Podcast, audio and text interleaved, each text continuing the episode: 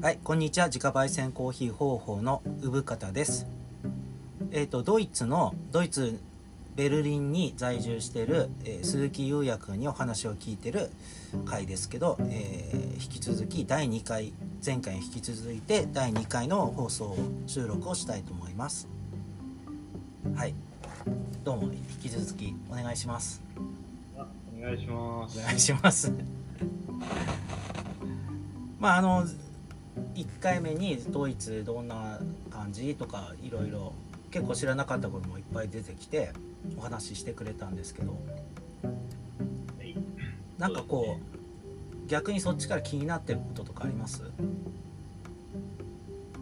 あーっと、日本のことですか？まあ何でもいいですけど。多分ほら日本語しゃべってる？そっちで。え？日本語しゃべ喋ってない。あの、こっち、あの、あんまもちろんその、日本人の友達とかはいるんですけど、うんあ会えない、会えないし、人と会え、会えない感じです。えじゃあだから、ズームとか LINE とかまあ、で、まあ、チャットとメッセンジャーとか、まあ、そのあたりですけど、基本的に、うんと、そのコミュニケーション自体が、まあ、減りますね。ま あそうだよねだから、結構し、うん、結構ね、こも、まあもちろんもう、こもれです。家にいろっていう、そういう国の方針なんで、それを忠実に守ってはいるんですけど、それだと本当に、本当、コミュニケーションがな、なくなり、もう一人、一人ですね。本当に。あの前。前回言ってた15キロ制限っていうのは今やああの？みたい。あの、ちょうど今日ぐらいからかな。まあ、まあ、その他にもいろんななんか規制がまた増えたのかな。ありまして、あと、まあ、あと学学校関係とか、まあ、もろもろちょっとまだちゃんと読んでないんですけど、うーんまあ、現状維持というか、いいよじゃあ日本語でどんどん聞いて。別にないかもちろん日本、ここのスタジオ日本人も2人ぐらいはいまして、あいるのね、一応日本語を喋りますけどなんかスタジオ内の他のアーティストにすらあんま合うなみたいうん、そういうあれなのでみんなで集まってなんかねミーティングとかも今禁止だったりとかあの、まあ、ここのススタジオで行われる企画とかも今全部ストップしちゃってる状態。でねだからまあなかなかうん結構なかなか喋るってことがもう それ自体がないってい。うか英語であれ日本語であれそもそもない。結構はい。結構これもこれやっぱね大変ですね。でもその滞在期間中やっぱり制作してたんでしょ、そうですね。まあ基本、まあ、スタジオあるのでうん、まあひたすら結構制作には打ち込める感じ。それはは最終的に発表を目指あそうしてですね。一応プログラムの一環で、しまあ、最後古典、展示をやって、やるみたいなのが組み込まれてるんで、一応自分の場合4月に個展が、まあ、このレジデンスが持ってるギャラリースペースでやるので、それに向けて制作してる感じですね。うん、ああじゃあ、うんえじゃあ滞在は4月いっぱいまあ、滞在は来年の夏までです。お結構1年半の滞在になりましたね。ちょっと、はい。コロナでなんか延延長されたっていうか、なんかそのまま滞なんだろうドイツ在住とかになれないの？いやーちょっとそこも実際のところまだよ読めてない。自分があんまりまだ全然読めてないんですよね。今後の状況が。それはもちろんコロナの状況と結構密接なんですけど、やっぱり、その、文化芸術関係も、なんというか、なんかその企画自体が減ってくなってのは感じるので、日本であれ、海外であれ、どういうふうに今後生きていくかっていうのは、いやなんかやっぱレジデンスをじゃあ全うしてみたいな感じ？まあそういうのは多分利用しながら、かつ、まあ作品、まあう、まあギャラリーで売ったりとか、そういうこともあるので、そういうので、あれさもうコロナでまああれだけど鈴木くんの作品ってなんかすごくポップになったよね。ああ、ほうほうほうほう。そう、なんかすごく需要がありそうっていうか。そうですね、今やってる制作、まあ制作は、シリーズは、こう2016年とかそのあたりから始めて、そうですね、ドローイング、まあなんか都市、街歩いて、街の中で面白い形とかそういうのを見つけて、それをドローイングにして、それを、ドローイングって、まあ絵なんですけど、まあそれを立体にしたりとか、そういうふうなことをいろんな街でやってるんですけど、そうですね、割と記号的なものを作ってますね、今。めっちゃいいですよ欲しいっす。需え要が欲しいあ需要が。まあ、そうですね、今、ギャラリーが中国とドイツなんですよ。うんうんで、中国の方が、なんか、結構、うーん、受け入れられやすいうんのかな。うんドイツはまた結構難しいですけどね。なんか中国も感染ないよみたいになってるんですけど。え？なんかもう感染者ゼロとかになってるんですけど。嘘か本当か。うん、まあ中国は一人感染者出たら関係者7000人隔離みたいな感じでえ恐ろしいけどー、あれね。中国も行ったの？中国去年、あ、一昨年かも。2019年ぐらいに滞在してます。3ヶ月ぐらい。ああ、北京と、まあ、上海の近くとか。結構などうだった？中国？うん。中国は大変でしたね。いろいろ。一言で言うと。うん。なんかやっぱり、あの、システムが根本から違うんだなってのを感じましたね。システムというか、システムってまあ一言で言っちゃってるんですけど、こてとこ？その、例えば、支払いのシステムとか、物買って、ろキャッシュで払えないとか、その、全部、なんだ、WeChat Pay とか、電子マネーで全部済ませちゃうの。まあ、ピ LINEPay みたいな、ありキャッシュとか使えなかったりとか、えでも便利ではないんだ。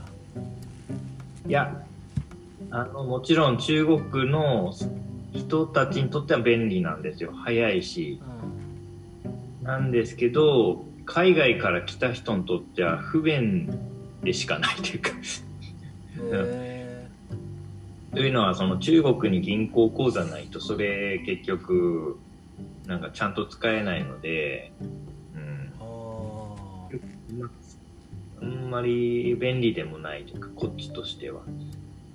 あと、その、全部スマホでもう、なんか、ご飯とかも、デリバリーとかです。もうすぐ飛んできてくれるとか。まあ、物買うのも全部ネットで買えるみたいな感じなんですけど、それもまあ、全部中国語なんで、やっぱ海外から来た人にとってはもう使えない。だから、物、いや街行っても物が売ってないんですよ。画材、画材とか、まあ、細かい DIY 的なもの買いたいっても、木一つ買いたいっても、どこで売ってるのかわかんないし、街をうろついても一切ない、ないというか、ネットなんだ全部ネットでした。で、その時は本当にスタッフが、スタッフというか、まあ、展示のために行ったんですけど、ヘルプしてくれる人がほぼほぼいないような感じだったんで、ちょっとそれは状況的に大変でしたね。あと冬だったし、寒いし、あ寒いし、あの、PM2.5 かな？うんうんうんうん。北京。めちゃくちゃ空気も悪くて、あらちょっとい行く季節を間違ったかな。えじゃあドイまあツはどうですか、ドイツはね、やっぱり住みやすいですね。あの、基本的に。現金払いでしょ、あ、はい。結構日本と似てて、やっぱりキャッシュを信用しますね。どなぜか。なぜか やっぱ中国だけ異常にその、そういう面が未来化してるというか、うんうんうん未来な感じですね。まあ、できることはもう完全そういうふうに合理的な、合理的というかもう、まあデジタル化したりとか、なんか、うん、もう未来、未来でした。へー逆です。逆です。いやすごいね台湾と中国とかはすごく似てるんですけど、まあ同じ、大体同じように中国語なので、中国、中華圏なんで似てるんですけど、台湾の方が圧倒的に、あの、暮らしやすいですね。うんああね僕もそんなイメージある親日だし日だし、全然暮らしててあ違和感がないというか、うんあ物を買いたいときは店行けばいいしとか、うんあお金は現金でみたいな。なんか、日本で暮らすのとそのこまで大差はないので、割と簡単に順応できるんですけど、まあ、台湾と中国でこんな、ここまで違うんだなってのと思いましたね。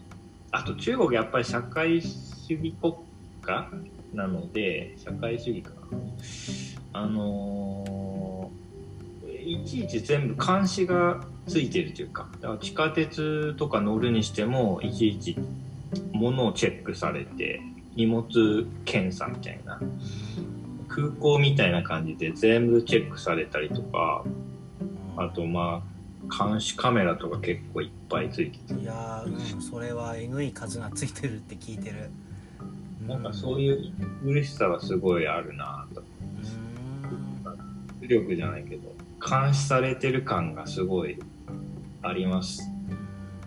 そういうところに普通に暮らしてんだなってのは思いました。中国の人たちは。うんまあ、まあでも、まあ今回のコロナに関しては中国、すごく、なんだろう、立ち直りが早かったのはそういう管理社会がこうなしてるなってのはちょっと思いました。完全管理されてるので、国家によってー。うんうんそういうのもあって、割とコントロールしやすかったのかなとは思いましたけど。そうだよ逆ねうん。いやーじゃあまあドイツまだまだかかるよね。もちろん。そうですね。ドイツは今月ぐらいからワクチンがあのできまして、接種が始まりまして、いやすごいね早いうんみたいですね。ドイツは早かったですけど、まあ、そのお年寄りの方から接種できるようにはなってきてるみたいで、とかは、まあ、自分とかも接種できるとしても多分夏ぐらいになるような噂ですけどね。まだまだ結構順番待ちみたいな感じ。ですけど、そのワクチンが果たしてあのどうなのかっていうのはまだ結果出てないからまだ怪しいところですけど、ワクチン次第ですね。よまあ、どこもそうですけど、うん、ですけど、まあ、今年いっぱいは、少なくともこの、今年じゃ全然終わんないでしょうね。なんちゅうか、このあれは。そうだよねピタッと終わったみたいなことはないよねそうなんですよ。これの嫌なところは、これピタッと終わんないですね。うんなんかインのインフルエンザみたいな感じで、あの、過ぎ去ったみたいな感じにならないで、多分、まあ、いつまでもなんか尾を引くし、ある程度収まっても、その、なんだろう、第4波、第5波とかは定期的に、この上昇は多分今後もあるんじゃないかなというかまあ適当になんか言ってるんですけど。なんかでもドイツってほら数が全然あれだからもう上げ止まりみたいなことになんないのかね。そうですね。どうなんでしょうね。でも検査してる数が圧倒的に違うのかなっていうのもあるし。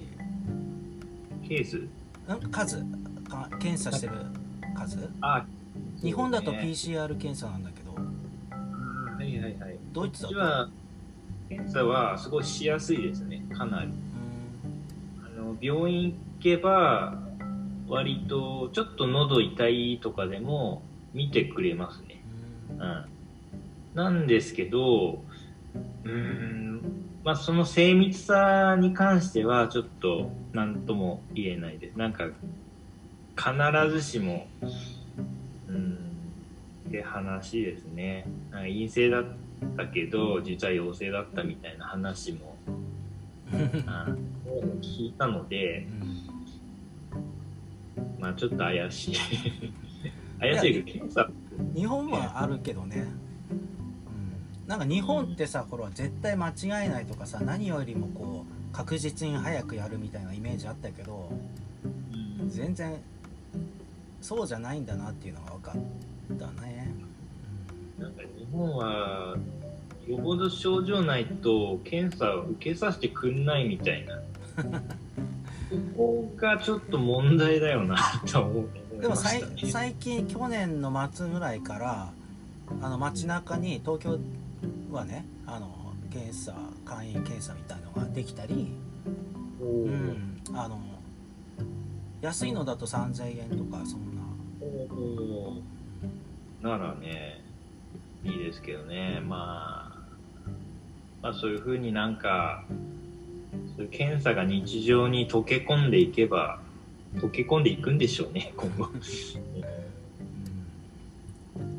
まあ、でもなんかこの感覚というか、この人との距離感だったりとかは、あの、の結構残りますよね。何年も。うん、なんかその震災の時もさその震災の感じてる空気感みたいなのをやっぱりアートとか反映する人もいたしまああえて距離を取る人もいたけどほらコロナのソーシャルなディスタンスみたいなのをこうなんかアートとかに活用する人も出てくるよね。いるのかな？そうね、そのアートの方も、まあそうなるだろうなっていう見込みは全世界であるんあるとは思うんですけど、そそうですね。こう、こういう事態も本当に戦後なかった話なので、全全世界規模での災害というか、そのなかったね。音楽関係とかだと音楽関係に限らずだけどそのソーシャルを保ちながらもそのコラボみたいな、あうん、逆にその今もほら Zoom でやってるけどうんみたいあな組み合わせみたいなのもあるけどね。うん。ただね、アートはね、うん、なんか、どういう形で反映するのかなって反映できる形があるのかなって気はします。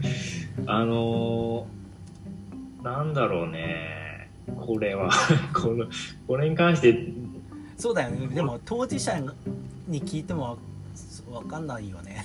その。まあ、もちろんそのアーティストの中でも、こういう状況に結構もうすでにあの対応してこのコロナのこの状況を反映したような作品をもうすでにあの作ってるような作家ももちろんいるんですけどいるしそういう議論というかアートで何ができるかとかそういう議論もどんどん出てきてはいるんですけど、うん、まあそうですねあのー個人的な意見だと、まあ、震災の時もそうでしたけどやっぱりアートはこういう場合無力だなと感じます。やっぱりそのちょっと時差がある後から聞いてくるお笑いみたいな。そうですね。なんか時差はあると思います。あのお笑いの方が全然特効力があるというかやっぱりコロナでや例えばものすごいストレスフルな状況だとしてコロナ自体はやっコロナ自体に特効性があるのはやっぱワクチンとか科学の話になっちゃう、それはもちろん。そういう時にその人々のストレスストレスをどう逃すかっていう部分に関しては文化芸術文化芸術あと、まあ、芸能うん笑いとかが割とあの生きるなとは思ってます。特にお笑いとかは結構アートとかそういうのに比べたら割と特効力があるかなお笑いとかい見てる？やあのねだから自分特にコロナになってから見るようになりましたね。あ本当？なんかあの m 1ってあるじゃん？今ちょっと今年は見てないんですけど去年はちょっと見ましたけど。あのねなんか m 1がちょっと例年と雰囲気違うってちょっと言われてて今年その観客入れなか入れないからじゃないかみたいなことを言われてて、はいはい。うん、確かに。でちょっとねその正統派よりもちょっと変化球が多かったっていうのもあってそれなんかそういうことなんじゃないかみたいなことを言ってる方も一部にいて。やっぱその観客のがいなかったからっていうそのあれ環境の変化によってですか？うんその入れてたとしても半分とかだったり、ああそっかそっか。ちょっと距離を置いてうんうんみたいな、うんまあこういう状況も反映されたのかなその芸芸もまあ一部でちょっとそんなのも影響しないわけないじゃんっていうことも言われてるっていう、うん。うん。いやあると思いますよ。まあうんなんかこう、まあ、お笑いにしてもまああと音楽とかもそうだと思うし、このこのもんこの社会このコロナっていうものとものにとちょっとなんだろう、えーちょから、まあひとときでもそれを忘れて心を安らげるみたいなそういうものは必要だなと思う。その人間の生存にとって。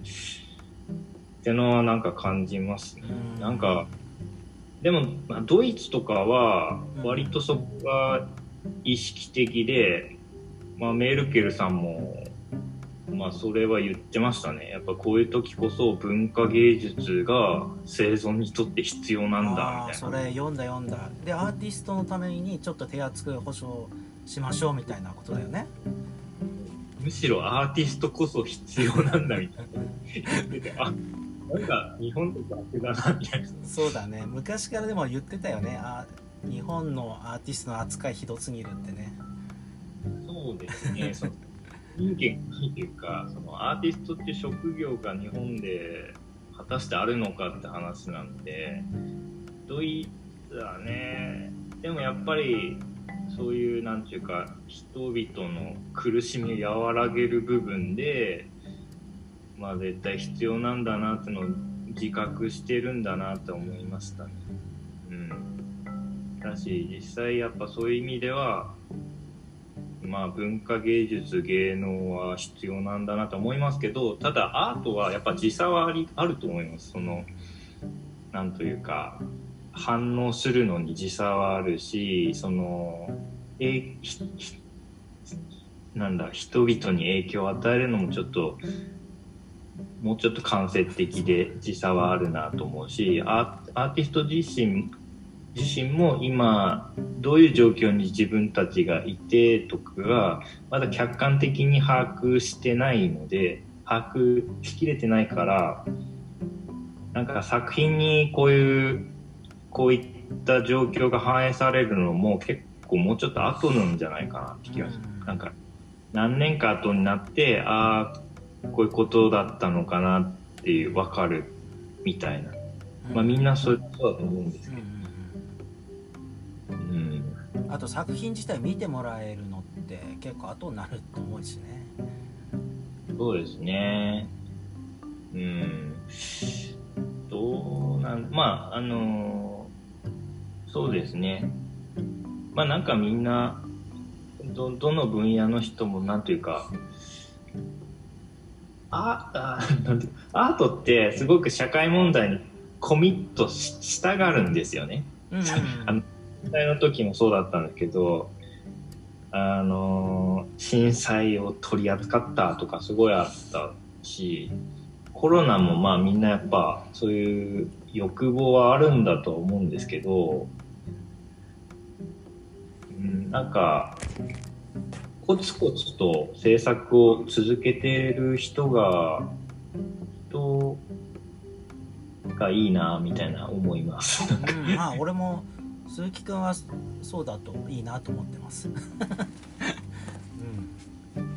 うん、なんか無理くり反映させんじゃなくてなんか考えながらもうんこういうこういう時代とかこういう起こ身の回りで起こってる問題とかを考えながらもなんか早急にそれを作品に反映させるんじゃなくて自分の中を通す作業がやっぱ何年間かかかるなと思って。いや絶対さ今そのドイツに滞在してベルリンで生活してるってことがその血肉になるなってるので多分ね。欲しいですうね。んこれは本当いやでも本当すごいタイミングに来てしまったなっていうのを いやほんとそうだよねなんか持ってるよね。持たなくていいもんな。いやだってコロナでこれ滞在終わるなっていうのをもうもう自覚してますからね。これ完全これコロナで終わりだわ。うんドイツの姿を見ないで終わるなって感じだし 他のドイツの街のなんだ美術館なりとか回ることもできないかもしれないし本当にうーん本当なんていうかまあ本当特殊な状況にいるなって感じですね。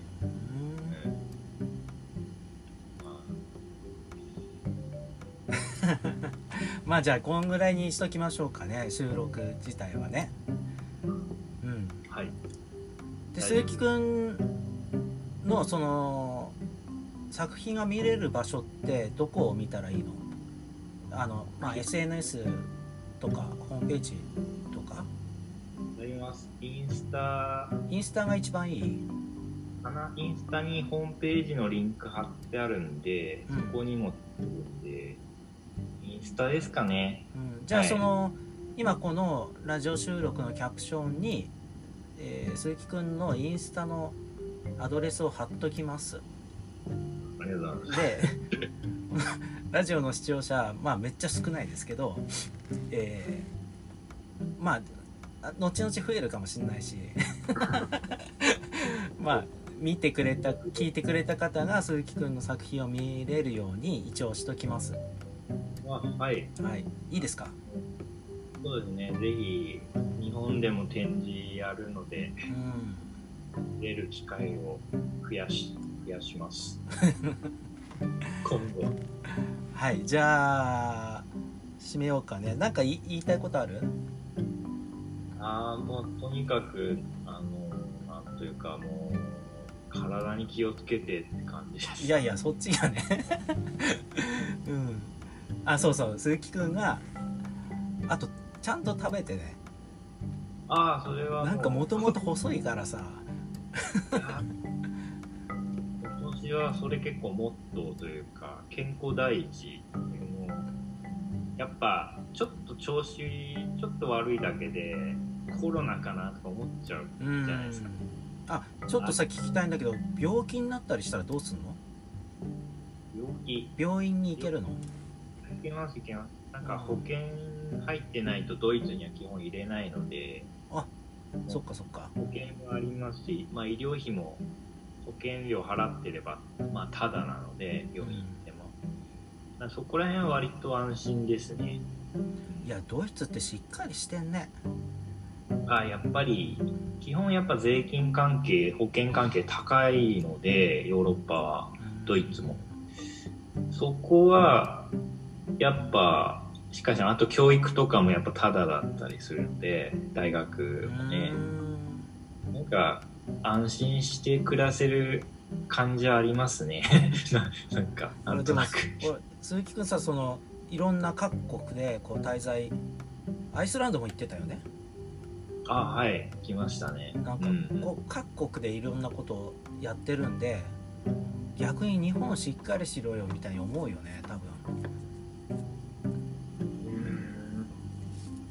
あーただね自分そこまで批判的ではないですよ。日本に日本のこの仕組みっていうかシステムに関して。なんかなんだろうね。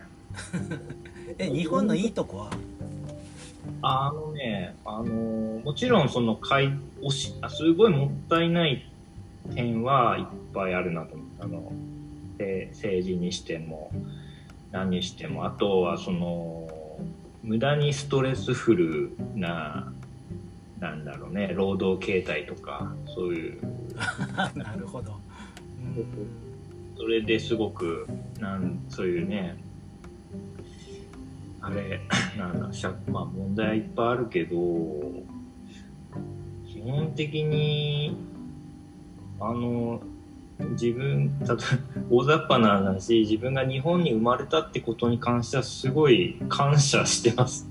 へえ関だから、まあ、たまたま日本に生まれたって思うんですけど、まあ、もしかしたら違う他の国に生まれたかもしれないのに日本で生まれ育ったっていうことに関しては基本的にありがたかったなって思います。こういうこういうなんか独特、まあ、外出ると日本ってすごい独特だなってのを、うんまあ、改めて感じるんだけど、まあ、なんかそういうと独特な独特っていう言い方もあれですけどねなんかそういう環境で育育ったのは良かったなと思いますうん。し基本的に暮らす上でもかなり安心して暮らせる方だなと思いまあす普通に暮らすあれでも例えばまあもちろんそれは日本人だからなんですけど普通に普通なんだろう。普通に例えば役所行ってもみんな優しかったりとかなんか別に文句とか言ってこないじゃないですか、ね、怒られたりとかしないし。でもやっぱ他の国行くとそのーあーそっかそっか。そうそうやっぱり結構よ言うもんね外国の人はね。うん。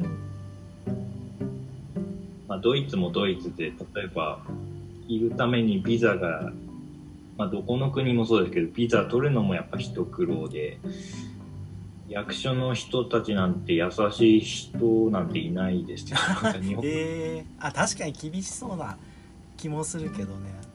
例えばさうん。その配送とかちゃんと届く？あそれはね届かないです。ドイツは。ええフランスとかだとほぼ届かないって聞いたんだけどその 日に同じ日その指定した日にちには。日本がそれは異常ですねあのゆに関しては日本多分わかんない。まあ全部の国を比べてないからわかんないですけどベストクオリティだと思いますね。いやドイツに住んでる人がそう言うんだったらそうなんじゃない、はうんでもドイツ先進国の割にはものすごいひどいですね。届かないです。えあのまあ、まあ、こ今年っていうか去年もコロナで、やっぱり、なんだろう、インターネットで買うしかないものが結構あったんですけどうん、アマゾン、アマゾンとかでやっぱ買うとして、アマゾンはいいんですけど、その、その商品を運ぶのがドイツの運送会社で、まあ、ヤマト運輸的なものがありましてね、うんうん。DH っていう。そこ、まあそこの運送会社がもう本当届けてくれないとか、一回来て、なんか出てこなかったらもう送り返されるとか、その発送元に送り返されるとか、それ普通にあるんですよ。で、電話も、電話とかそういうことも特にしてこないで、みたいな。それが普通なので、だからなんか日本は確実に届くし、電話してくれるし、なんか不在票とか入れてくれるし、あのサービスはちょっと、ない、ないですよ。そうだね、まあでも日本人だと過剰とも思わないでいるもんね。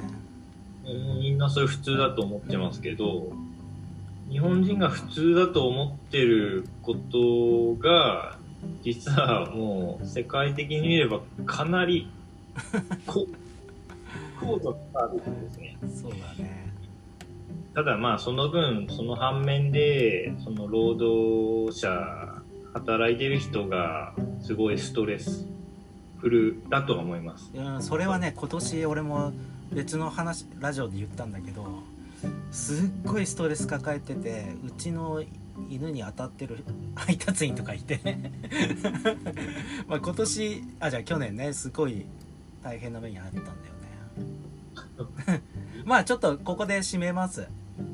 はい。うん。えっ、と長くなっちゃったんで。ごめんね。あじゃあ最後にほうほうあのコーヒー屋なんでドイツのコーヒー事情をちょっと知りたいです。いやもう結構自分もコーヒー好きなんでいろんなどこ行ってもコーヒーはね探すんですよ、うん。あの美味しいコーヒー屋とうん。うんあと豆コーヒー豆。うんうん自分でミルは持ち歩いてるんであというとじゃあドリップで飲んでんの？フィルターあフィルターコーヒーですね、うん。えドイツってそうなの？あでもドイツの主流はエスプレッエスプレッソだよね。うん。で、なんですけど、フィルターコーヒーは最近になって増えてますね。おおやっぱり。うん。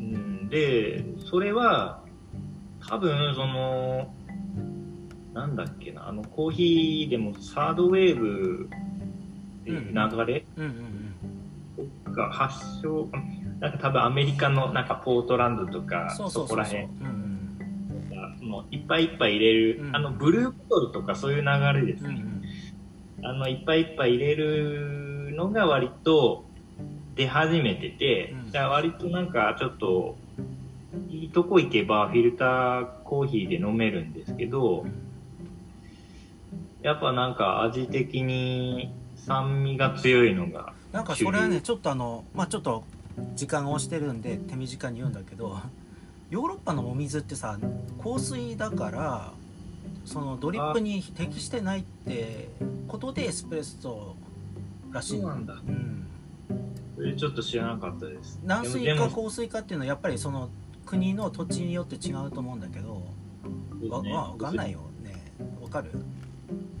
ドイツ。でも、やっぱりその味的にはアジアの方が美味しかったかな。例えばさその今ドイツでシャワーとか浴びてて髪の毛ゴワゴワになるとか、むっちゃ影響あります、その香水っていうのは。うん。あと、すごい、なんだろう、肌が痒くなったりとか、乾燥もある。うん、ちょっと香水系かもしんないよね。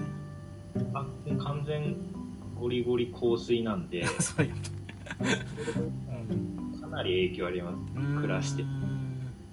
気がつかないけどその体の中もかなり影響あると思う。うんじゃあコーヒー的にはそのドイツはエスプレッソ主流だけどあのサードウェーブでドリップも流行ってるよ。増え増えてる。うん。あくまでエスプレッソペースでちょろちょろとフィルターが増えています。うん。でもそれも香水で入れてんだね。